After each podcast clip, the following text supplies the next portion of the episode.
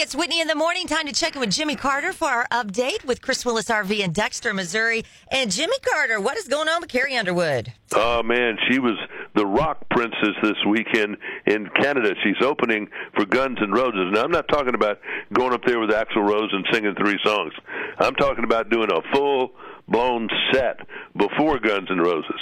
Well, she juiced it up, man. She did uh, rock and roll by Led Zeppelin, Motorhead's Ace of Spades, uh, Hit Me With Your Best Shot, Pat Benatar, Rolling Stones, Wild Horses, and a couple of her own turned up the gas on those.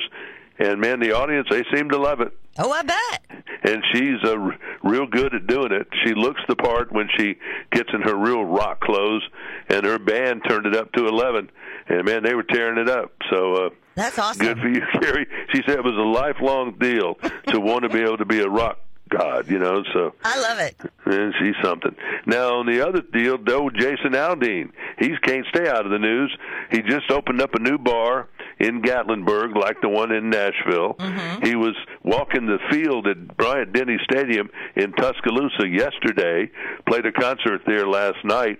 He was walking the field with his Alabama graduate Brittany Aldean. You know, he's a Georgia guy, so he couldn't have had too much fun doing that. Oh, yeah. They were at a tequila taco bar in downtown Tuscaloosa before the show last night. So uh, he's been all over the place, and they, they he along with Morgan Wallen and others will play the Opry House tonight and perform in honor for the Covenant School, the one that was hit by that Oh, terrorist yeah. act, killed so many young children.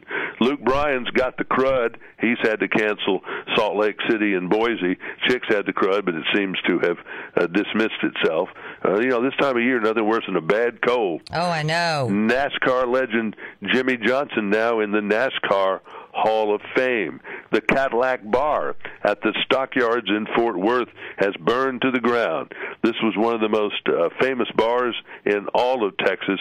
Don't know what that was about. I saw the flames though. It was it was a it was a spectacular fire, and I know a lot of tears were uh, going out from people in Texas who grew up around that bar. And Taylor Swift, Taylor Swift, she, what, what can you say? I mean, she's a living and breathing Barbie. Yeah. While the Barbie movie made over a billion dollars now in its box office run, Taylor is giving out millions to people who work for her. Fifty-five million in bonuses.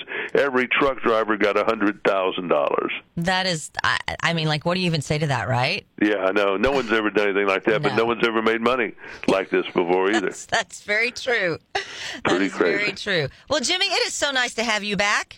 I am glad to be back. I'm sort of rested, sort of not, but Yeah. we'll get there. And that is your Jimmy Carter update, powered by Chris Willis RV in Dexter, Missouri. It's Waking Up with Whitney on K103.